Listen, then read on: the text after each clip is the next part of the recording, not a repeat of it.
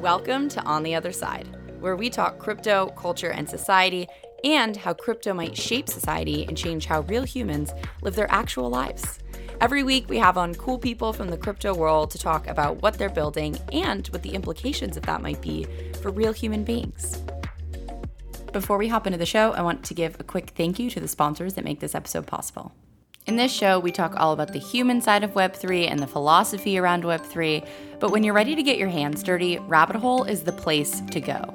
Rabbit Hole curates all of the wildness of Web3 into one simple place where users can go to be directed towards positive sum protocols and build their skill set as they do it. In this episode, we talk about identity and privacy, and Rabbit Hole just launched an onboarding to Lens Quest, which allows you to own your own identity and social graph on chain with Lens Protocol. You can check it out at rabbithole.gg. Thank you, Rabbit Hole, for sponsoring On the Other Side. All right, let's hop into the show. I am here with Anastasia Uglova, who is a privacy researcher focused on the intersection of consent, agency, and crypto. Anastasia also heads up communications, brand, and ecosystem development at Lighthouse, which is an open metaverse navigation engine. Anastasia, I'm so excited to have you on the show. I feel like privacy is top of mind for everyone right now. So I cannot wait to dive into privacy and crypto, how those things intersect and are sometimes more oppositional. But before we dive into that, do you want to give a little bit of background on you and how you fell down the crypto rabbit hole?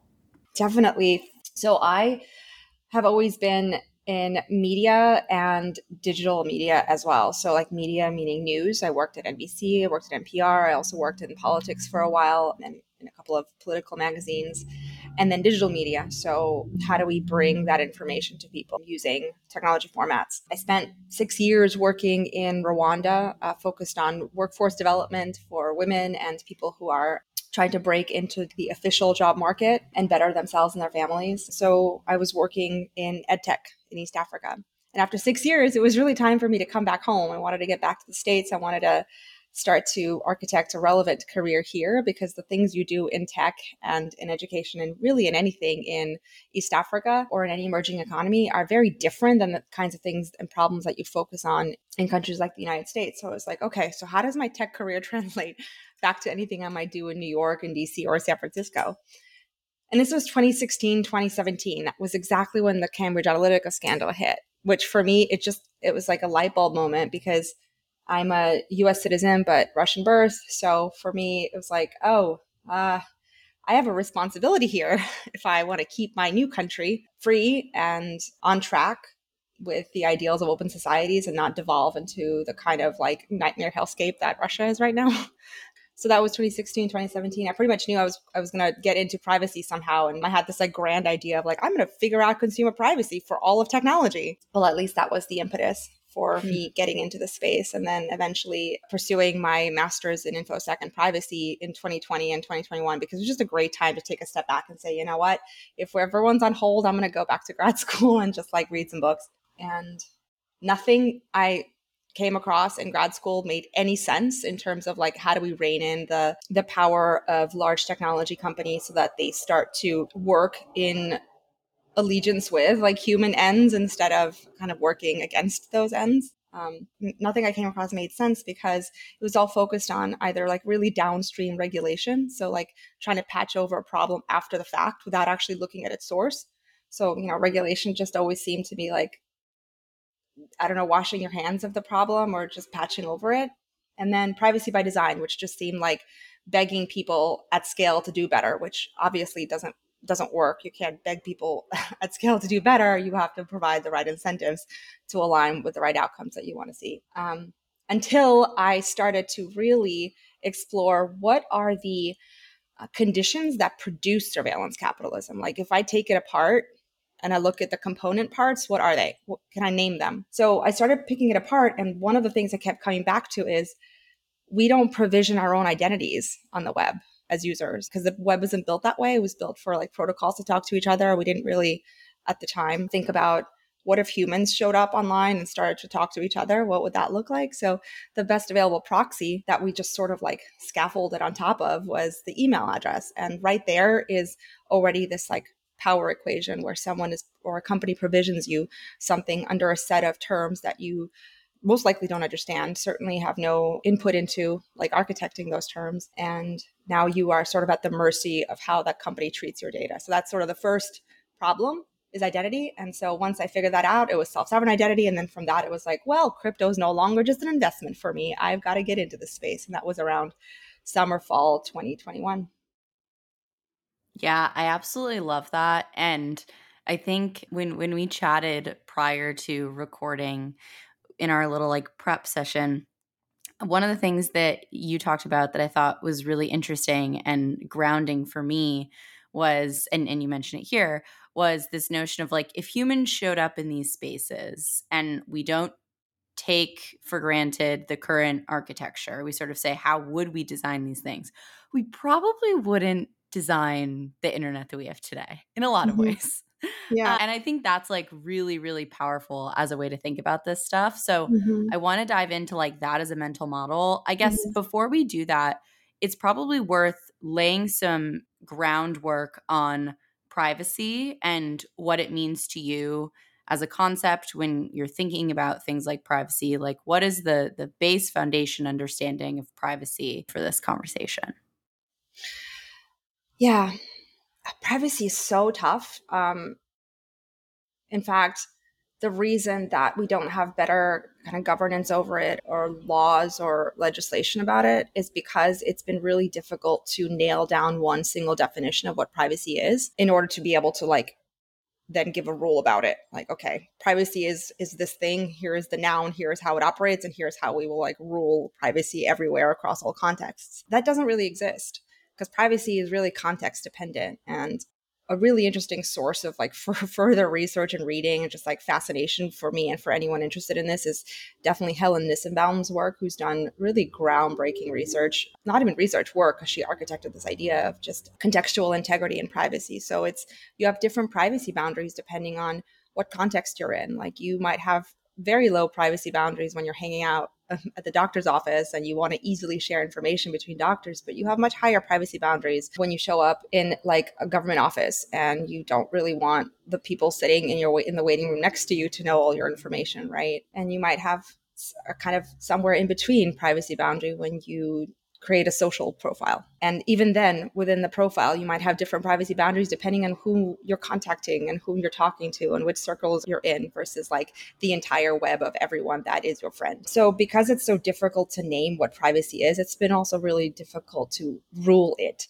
Um, and so far like the best we've done and this is so antiquated we have like privacy torts we have four privacy torts. We created them i don't i think it was like in the like last century and i don't mean the 20th century the 19th century and they're all based on harms like you have to demonstrate a specific harm like taking your likeness without your permission or someone has like impeded on your on your seclusion, like in your home or something. So that's a very clear harm. And the kinds of privacy harms that we experience today aren't so clear because they don't immediately hit you, they accumulate. Like it doesn't immediately become apparent why it's so pernicious that Amazon might have the entire map of your home because they've now bought iRobot, which is you know like it's a vacuum that maps your home.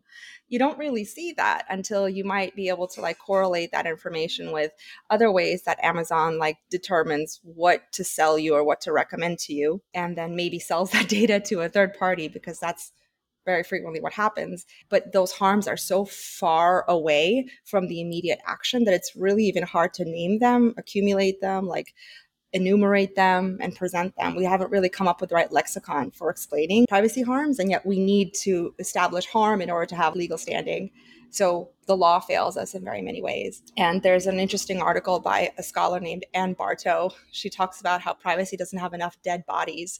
Um, what she means by that is if we built a physical environment like a bridge that wasn't built with structural integrity and it falls and crumbles into like the bay or into the bay and people die the person who built the bridge the engineer that built the bridge is not going to keep their job right or not going to keep their career. But when we build digital environments that fail structural integrity right and we have different ideas of what structural integrity is in, in digital spaces, but that doesn't mean that there isn't a baseline of like, this is a safe environment and this is not um, then the engineers that built that environment they do get to keep their jobs because they were never really asked to think about like baseline safety. And i don't just mean safety in terms of content moderation. I mean safety in terms of like what what works with human cognition? Like does this preserve my autonomy as a human being just going about my day? Am i allowing people to prey off my like footprints and my like data exhaust so that's why privacy is so really, really difficult to protect because we don't really even know what it is because there's just no way to define it for everyone all across every single context. Yeah, I feel like one of the weirdest parts about the internet that's almost like a paradox is that you feel both alone and also very seen.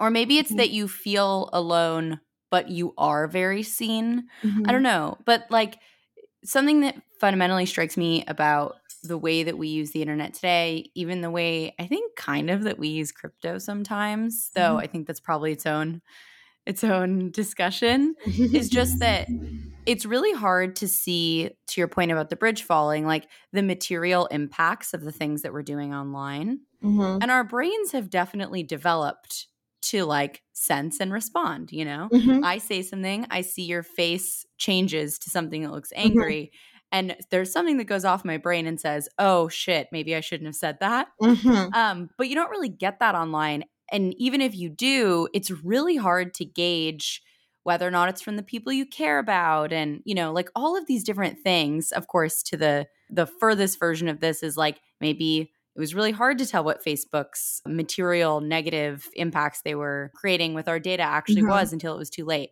And so I'm curious how that plays a role in how you think about privacy.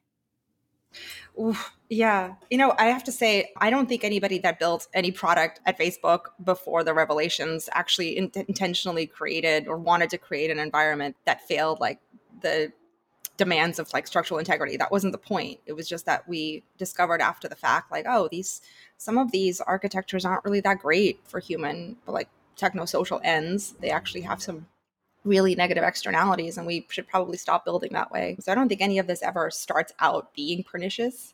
I can't say the same though about like recent revelations about how like tornado cash has been sanctioned. That's a very pernicious effort to like subvert our privacy that's coming from government but a totally different question. I think what you're asking about is like what i call context collapse in how we interact in digitally mediated environments because we there's something called Dunbar's number, which is it's like 150, and it's like the number of humans that you can keep in your mind and like have any kind of sufficiently deep or sensible like relationship with. And beyond that number, like the human brain just doesn't scale your relationships well, and people start falling off the map, or you just like forget, or you just you can't maintain any depth of relationships. So it doesn't even really make sense to connect with those people except as audiences, right?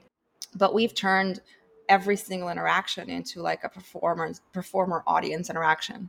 So um, I can't just post something on Facebook or especially on Twitter and intend it to be for my close friends easily. I'm immediately thinking about how am I performing as a performer and how will my audience react to this? And if I think my audience will react poorly, then maybe I should perform differently and write something entirely different, which is actually in the privacy lexicon called the chilling effect, because you're worried about like how your environment will respond to you. And so you change what you say to others, you change how you even like like your self concept, and you're not given the grace of like talking about these things with just a, a, set of close friends which might like help you steer your social norms in the right direction and away from the wrong direction you are immediately subjected to like the reaction of the entire audience of like thousands. And if you're really off then it's millions right? Because you have your viral moment. And we just like this is new and it's it happened very quickly on a human time scale like we just we really built like products in a matter of years, and our cognition has been built over a period of eons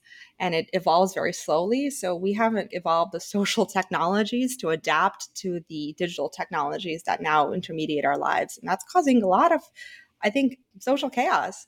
I was reading this article, it's actually from 2020. It's called The Garden of Forking Memes How Digital Media Distorts Our Sense of Time. This is a different thing. This isn't just context collapse like in the current moment with all of your friends all the time where you're a performer and there's an audience and that's why it's called digital media. Like i am a media product. Like i create media for consumption. The garden of forking memes talks about how like the entire history of everything is now available fully at our fingertips. And so we no longer have a sense of kind of a shared past that informs our sense of like what the future should look like. The entire past is constantly open to interpretation, which is wonderful also because it creates all these amazing subcultures, but it also means that what we know to be true or what we think to be true is actually subject to a lot of debate.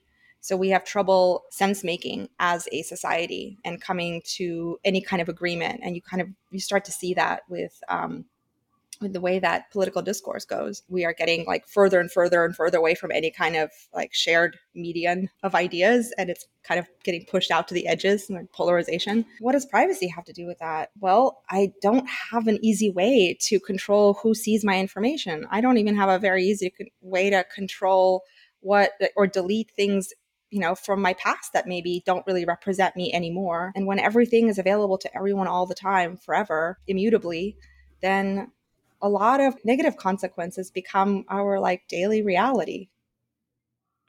Yeah, I feel like my brain goes in two different directions here too as it relates to web3. So the first yeah. is like of course things being on chain immutably cannot be deleted, probably fully public, like that seems bad in this context. So that is one side. The other side that my brain goes to is mm-hmm this idea that Tina from Station has written on. She wrote this fantastic piece called The New Frontier of Belonging. And it mm-hmm. was all about like localization of the internet and the mm-hmm. ability mm-hmm. to sort of take these like new economic models, because of course, mm-hmm. Web 2 was built on these platforms, to your point, where people become these like micro celebrities, they have huge audiences. Our brains weren't really meant to work that way. Mm-hmm. At least they haven't evolved to that point because of the incentive systems of advertising. And so there's also like an interesting argument to be made that actually crypto, by potentially sort of recreating some of these incentive systems and localizing parts of the internet, albeit like not perfectly, but localizing some parts of the internet hopefully can have maybe a positive impact on some of that. So, those are two completely different sides, one sort of pessimistic and one optimistic when it comes to Web3. I'm curious how you think about this intersection of privacy and the moment that we exist in today with the, this sort of Web3 element that's bringing in a lot a lot of complexity it feels like but yeah i'm curious how you think about all of that yeah, I'm actually very, very happy that we're seeing kind of a fragmentation of how we interact with people into smaller groups because we we almost have to rebuild our like trust muscles in society. And that doesn't happen in a one to many environment. That happens like you and 10 of your friends and maybe like 15 others that join because they really like the vibe of your community. And then like it kind of grows organically from there, like high trust environments that eventually move to larger, like less trust environments, but it's still based on kind of an intimacy, which creates the conditions for empathy. Right now it's like this top down idea of like let's let's just disambiguate every single political quandary at the highest and most public level and then everybody piles on each other and there's no like shared consensus. There's also no shared sense of empathy because it's people talking across a divide where they don't actually have deep relationships Mm. So we've kind of like fractured the idea of like empathy and trust entirely. You can only build it up from like the ground up, smaller environments in the DAOs, right? In the in the Discord communities, places where you have one to one or one to a few interactions where you're not performing, you're just actually able to be yourself. Um, ideas and values emerge from there. And I think that's kind of like the key to healing some of the like fractures in society. I'm actually very happy about that. Now, what I don't think is good is that in attempting to coordinate all of these small communities and subcultures, we want to commit all the things we're doing in those subcultures to a public chain. Because the people that can access that without proper access controls and without like default private signatures um, are people who are outside of that like trust barrier, outside of that trusted community that may not have the same context on that community or like the same social mores or lore to understand that community. And that's how you get, well, you get kind of like narrative capture. You get an outsider like writing your story for you and, and interpreting things for you. And then that starts to again fracture things. And so it's really important that as we like rebuild society from the ground up with these smaller communities, that we maintain the ability of the people in those communities to have shared secrets to access control their information, to say, like, I want in my trusted community to share these ideas that bring me closer to my, you know, be vulnerable in front of my friends, but I don't need the whole rest of the world to be part of this narrative for me. Yeah, I think it's really interesting. And I'm curious, like, so that feels like a design pattern mm-hmm. that current systems in crypto don't fully take into account. Yeah. I think like Evin from Disco has done a great job pushing some of this narrative. There are several others who have. When you talked in the beginning about the two main like sort of flawed solutions to the challenges around privacy that we see today mm-hmm. regulation and then like privacy by design yeah. i'm curious mm-hmm. uh, you know we've kind of seen like cases for both of those made in crypto i'm sure but you were talking about incentive design as actually like this better solution. And so I'm really curious when you think about the crypto landscape, like what do you think will actually make a difference mm-hmm. and an impact as far as actions that can be taken that are like mm-hmm. going to make sure that people design systems that do take into account all of these like challenges and and better patterns yeah okay there's like two ways in that I want to go about answering this. And like, I need both of them. So I'm going to try to get through it. The first part is I see a lot of effort to create coordination mechanisms. Like basically, the Soulbound Tokens paper was an effort to enable better coordination in communities. And I feel like it's putting the cart before the horse. It's like, let's figure out coordination before we've actually figured out how to build technology products that are pro social, that allow us the basic modicum like decency of consent. Like, let's solve for that first and once we've figured out how to give people the consent that they require to have dignity, like I, am firm on this. Like, if you are denied the ability to consent to something, whether it's physical touch or cognitive touch, and I think cognitive is very real, like things that happen in our cognition and uh, the influence that that we are subjected to has a material impact on not just our emotions but our health our welfare what we say to the world and eventually becomes things like the genocide myanmar right? Or the capitol riot. Like these are things that that come from cognitive influence in social media that become real world acts. So cognition is a very important vector that we have to subject to um, consent like the question of like did i allow myself to be influenced this way?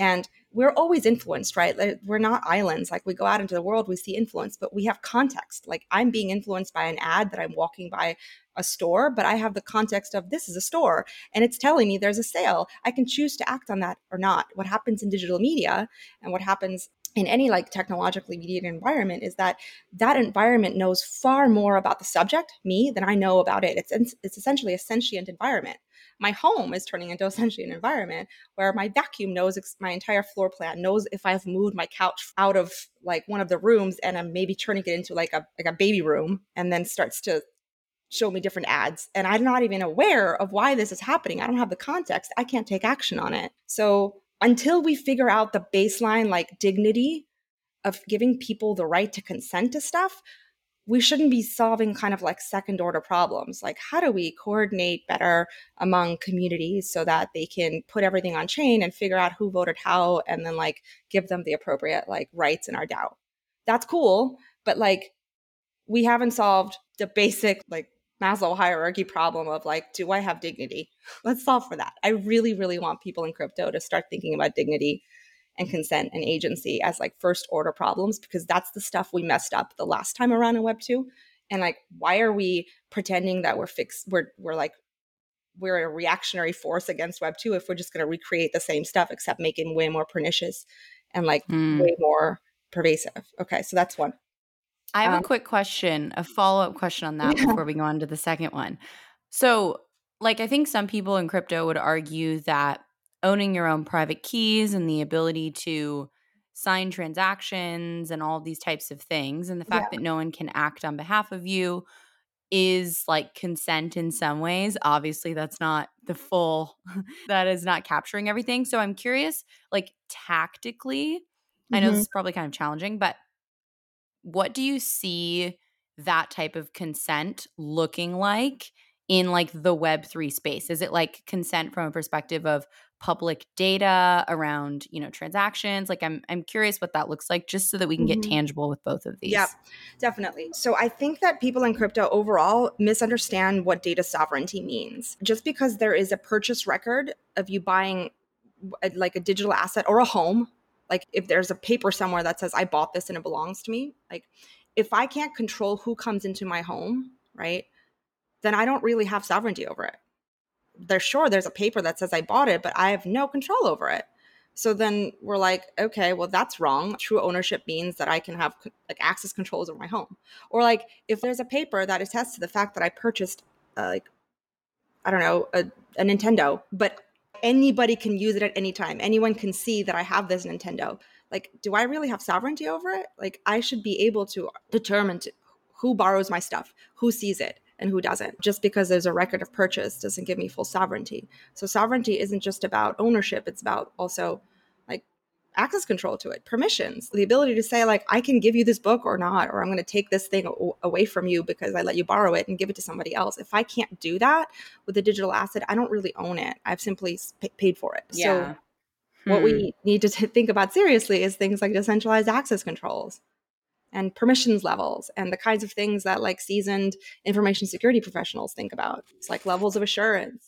Under which conditions can people see these things? Do they have the right role or like qualification to see this information? Does the person have the requisite trustworthiness to access this information? If we can't figure that part out, then all we've done is like put together a really nice spreadsheet of who owns things, but it's not real ownership if you have no control over the things that you own.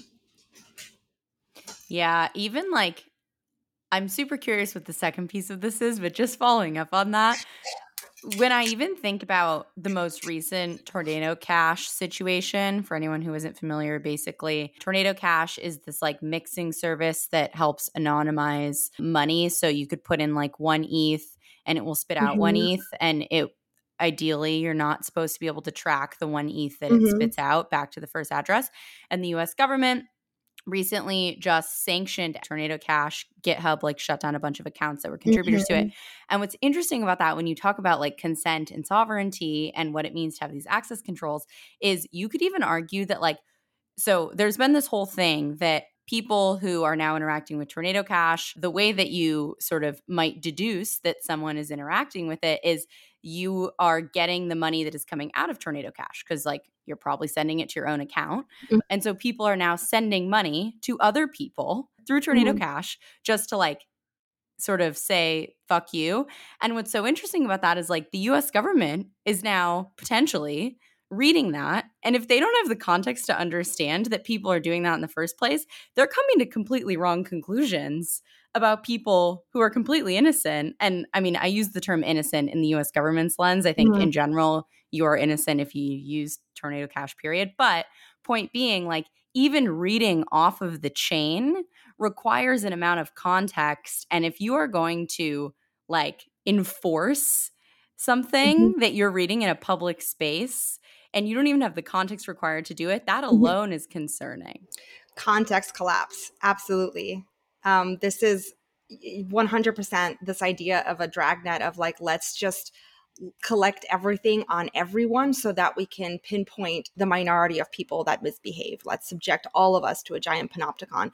That this is insane to me. There was a, a program that the Pentagon ran years ago. Um, like before 2005 it was called total information awareness and the idea was like to collect all the emails all of the like internet traffic credit cards like just really have the full context so that if anything happens you the government can always just look back and figure out okay it was this person on this date we have the information it's called total information awareness so congress struck it down because there was just this huge like outcry against it but then quite literally everything that it was is what Google now is. like it just exists, mm. but like with chromatic colors and like better branding. And um, part of the reason that it's okay is because you kind of have you feel like you have a choice in it like you, i choose to use google for my gmail or for search so like it's kind of okay i'm all right with it. But it literally is exactly what total information awareness was and is a really interesting talk that moxie marlinspike gives in the def con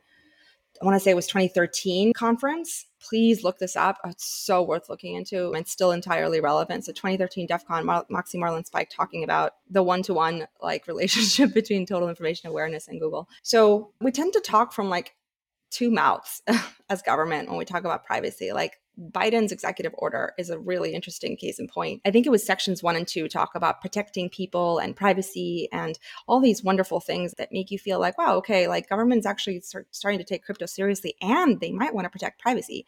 And then I think it was section seven or maybe it was five that was talking about needing to augment the anti money laundering and know your customer regulations so that government can get better at fighting crime. Well, those two things are actually at odds. If you are requiring companies to collect more information than strictly necessary, on every single person so you can find the few people that are stealing or the few bad actors, then you can't also talk about protecting privacy. You can't also talk about expecting people to believe you that like you're not forcing cent- a centralization and forcing humans to subject themselves to having to trust centralized companies that have treated their information poorly in the past.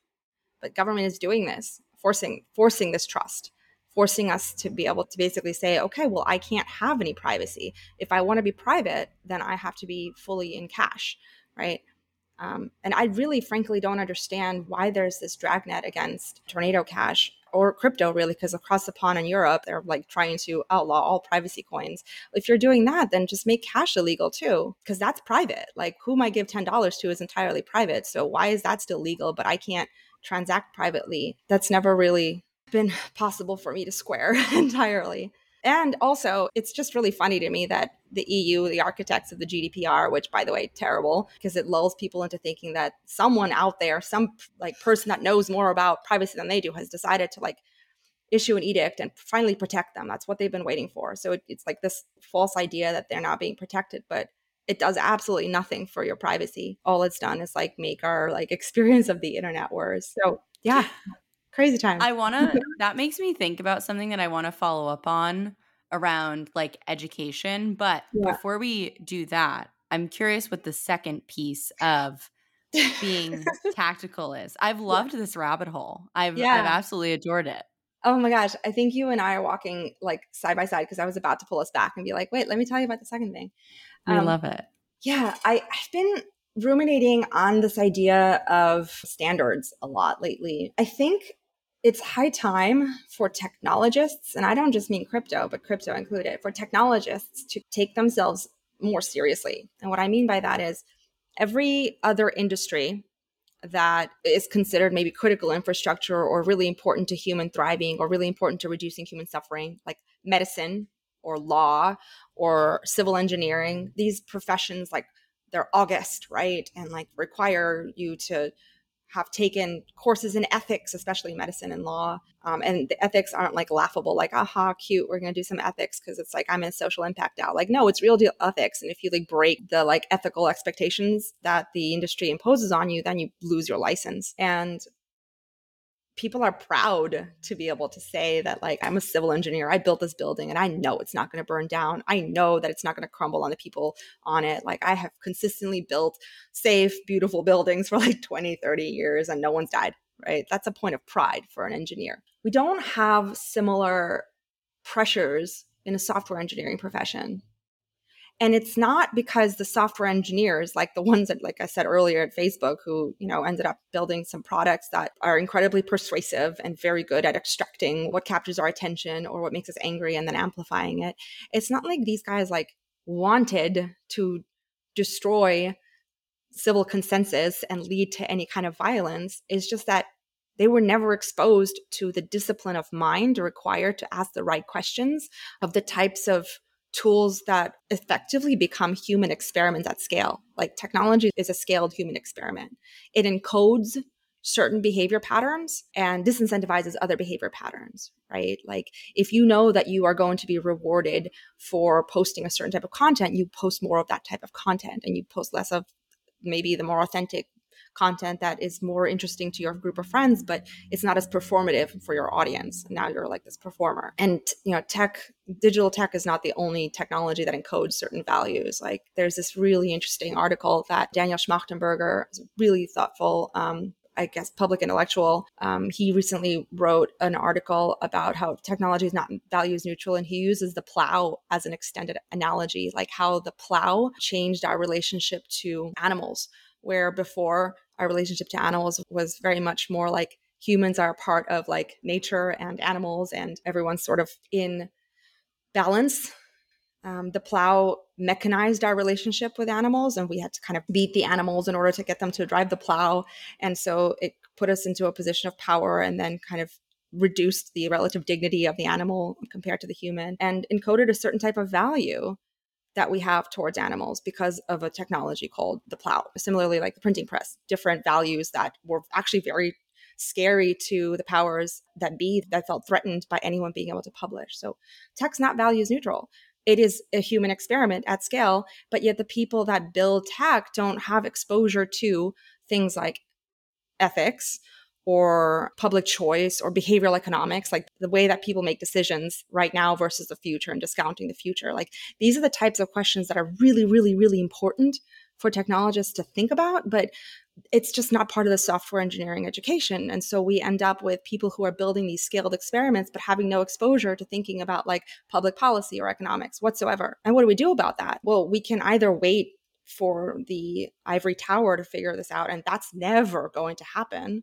Or we can become responsible as an industry and decide, like, well, we need to set up some standards like for the things we build like not to say like this is exactly how we must build everything because then you don't have innovation but you have a baseline you have like a floor like you know that if you're going to build something then you need to have like a certain type of privacy or i don't know consent control or a way to secure information or a certain menu of options that is not manifestly different than another menu of options that a user might face in a different app so that they have to learn 50 different menus. And so therefore it's just too much information they'll never actually take control over their preferences. Like some baselines and i'm not the one to write these but it's probably time for I, I certainly asked the right questions about this. Like it's time for our industry to grow up and say okay what's the standard ethical baseline for like architecting technologies that enhance human thriving and reduce human suffering. Like, what do we not want to do again? Because we have the benefit of hindsight of 15 years of digital media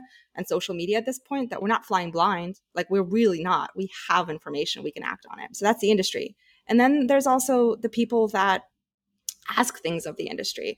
And this is usually the funders, right? The like venture capitalists have a role to play in this because whereas right now overwhelmingly the the incentive is to drive growth to the exclusion of other metrics that you might measure, which is like know, happiness or sociality or metrics we haven't even come up with.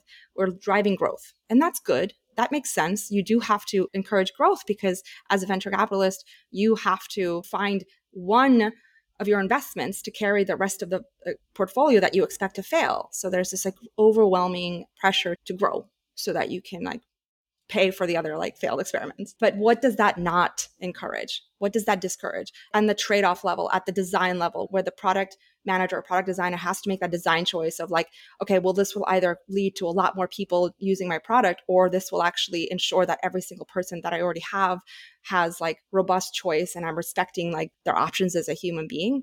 Like how do i incentivize them to make the pro social longer term choice over the shorter term like this will lead to growth kind of choice? Yeah, that's always what comes to mind for me is like in my mind, I think, yes, making these types of choices is what's most in line with the mm-hmm. industry. I think a lot of people feel that way.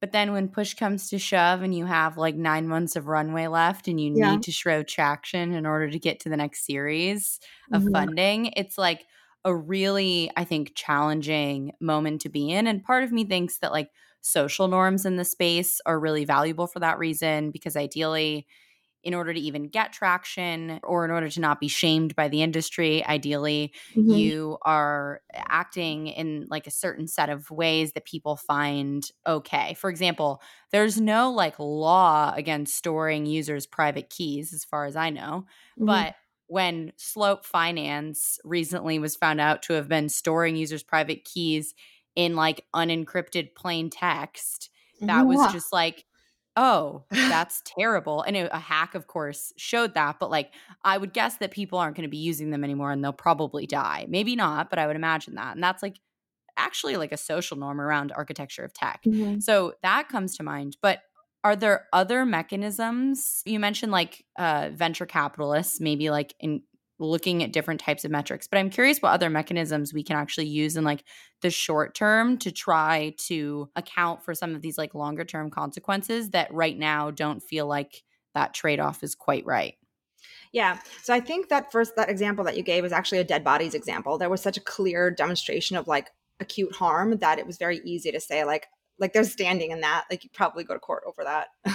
I'm not a, yeah. like I'm not a lawyer, but like that's that's a dead body, right? Like the mo- the more difficult things and the much more harmful things are the ones that accumulate over time and that we realize like years down the line like oh crap, this is why we are like influenced or this is why we're fractured or this is why we can't talk to one another. So it's kind of a, of a different thing. Um, in terms of more mechanisms to incentivize the right choices, I hazard to say that that company that's like under the knife to show traction so they can raise another round might not be as under the knife if they weren't being undercut by companies that are taking the shortcut, right? Right. If, if that shortcut isn't available, if we start to treat certain ideas about pro social values as a commons that is to be protected, um, and that's not just privacy, right? Privacy is like this like really poor stand-in for a whole set of values that that provide dignity and consent and agency to human beings. So I just use privacy as like a stand-in, but it's it's, it's a whole other thing. And I, I like to now refer to it as agentic technologies. So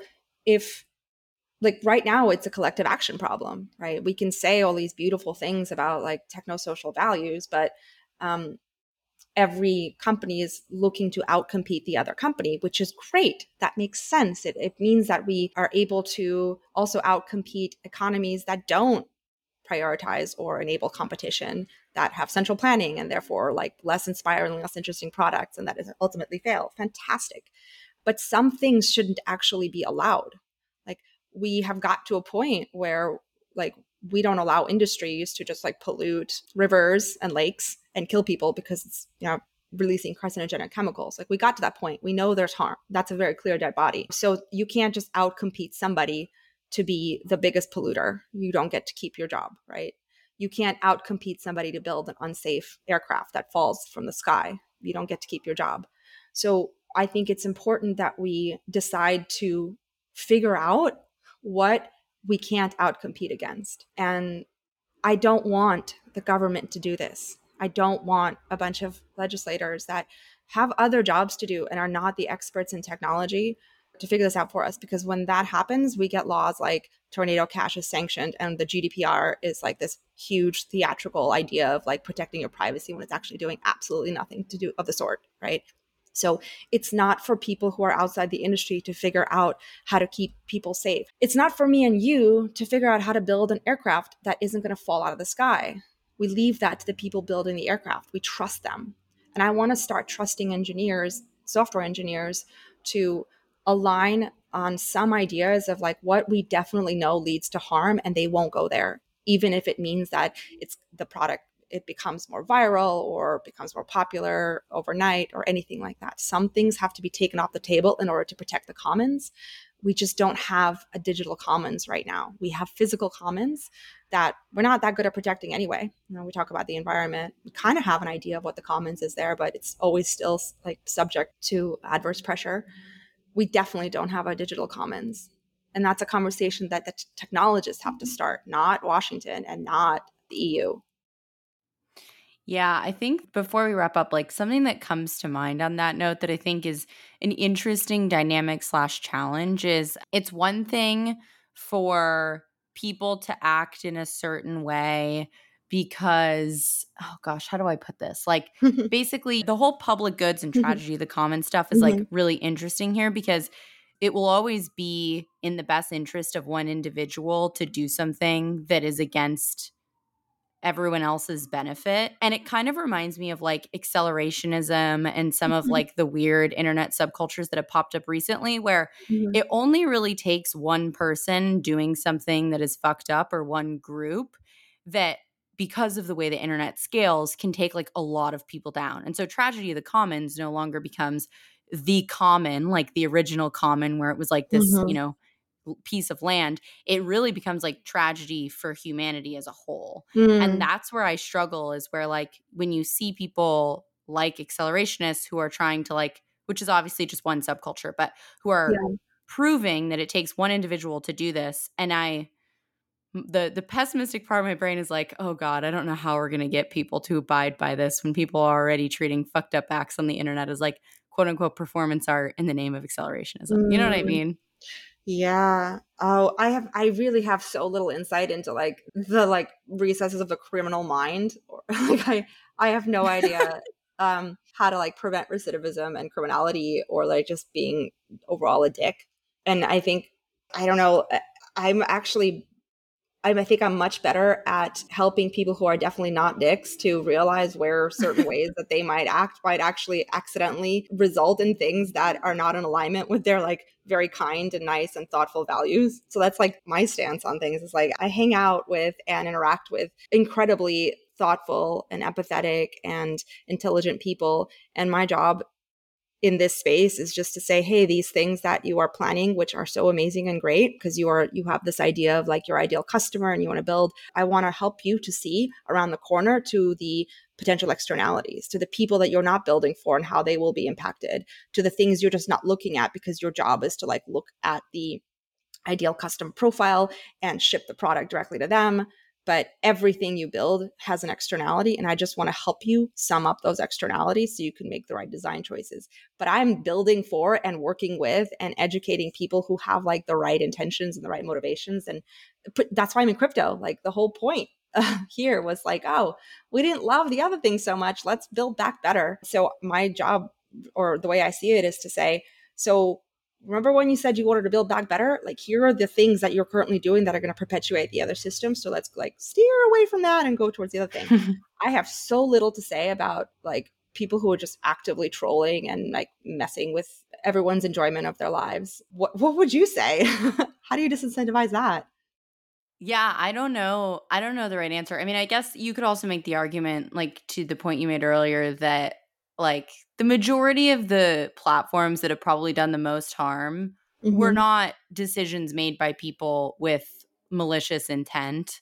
And Mhm. so uh, I think there's probably an argument there. But this is something that I struggle with a lot is just like how uh, Kevin Owocki likes to quote this, which I really like, which Mhm. is something from Vitalik that said like build systems that are a thousand times like easier to defend than they are to attack. Yeah Um, that's what comes to mind here. I don't know the right answer, but I think really strong social norms, especially when we think about like using a product, is consenting to it, ideally. Not necessarily today, but hopefully in the future, like those types of values are much more clear. And so attacks on those values become just something that people don't want to buy into in the first place. Yeah. I think it's going to be really hard to build systems that are like easy to defend when we default to allowing every single technology we interact with to know the maximum information possible about us. And that's, you know, bringing it back to Tornado Cash.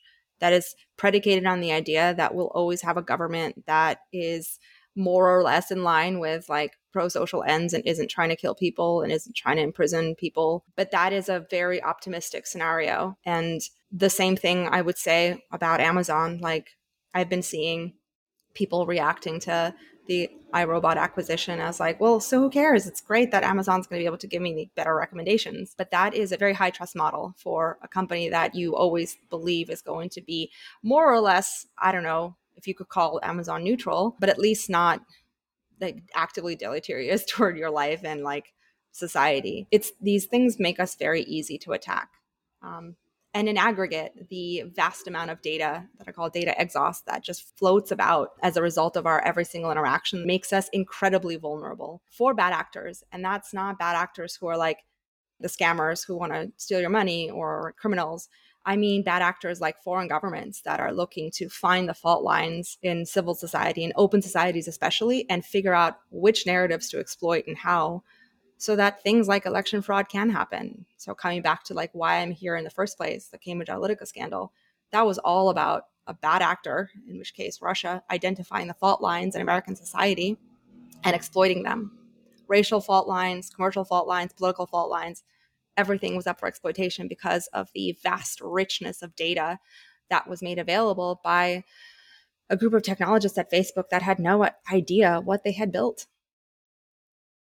Yeah, that's a really great point. And I love that it just puts a perfect bow on this both optimistic but also critical like dive into this. I think it's really important to be thinking about both. So I so mm-hmm. appreciate the like optimism and seeing a future of a world that could be better while also mm. acknowledging you know the critical flaws in our current system. And hopefully i think if you have like an optimistic lens you're much more likely to build a future that actually looks like that than mm. if you're mm-hmm. like totally pessimistic. So absolutely i so appreciate that. i wouldn't i honestly wouldn't have the energy to do any of this work or care for it if i didn't feel there was a like a reason to do it. And that reason is optimism. Like i literally think that we can still change things. And if i didn't believe that or think that then i wouldn't be motivated to do this. I'd do something else i'm very grateful that you found your way into this space and are like really thinking critically about a lot of these important things where can people learn more about you and the work that you're doing i know you also write on mirror where can people mm-hmm. find you yeah, I'm at ana.mirror.xyz. So that's one A, ana.mirror.xyz. And then Anastasia, like the movie, Anastasia U. Uh, that's my Twitter handle. And I'd love it if people would check out Lighthouse, Lighthouse Labs. Um, so lighthouse.world, which is the URL. We are building the navigation engine for the open metaverse. We didn't even get into the metaverse at all, but everything I think about now and work on is actually uh, like telescoping it like 10 years out and going, how is this going to work in the metaverse? How can we build an immersive, persistent environment that is, again, pro social and increases human dignity and decreases human suffering? So, yeah, my mental model is like, how does this work in 3D? And does this still let us live our best lives in 3D? I absolutely love that. Maybe we'll have to do a follow up episode on all that. Thank you so much for coming on the show. It was so good to chat. Yeah, this is great, Chase. Thanks so much for inviting me on. If you like what you heard, please make sure to rate and subscribe to the podcast. I always forget to do this for podcasts I like, but it's actually super useful. Also, if anything resonated with you or if you want to continue the conversation, hit me up on Twitter. I'm at Chaser Chapman. I absolutely love talking about these things. Thanks again for listening.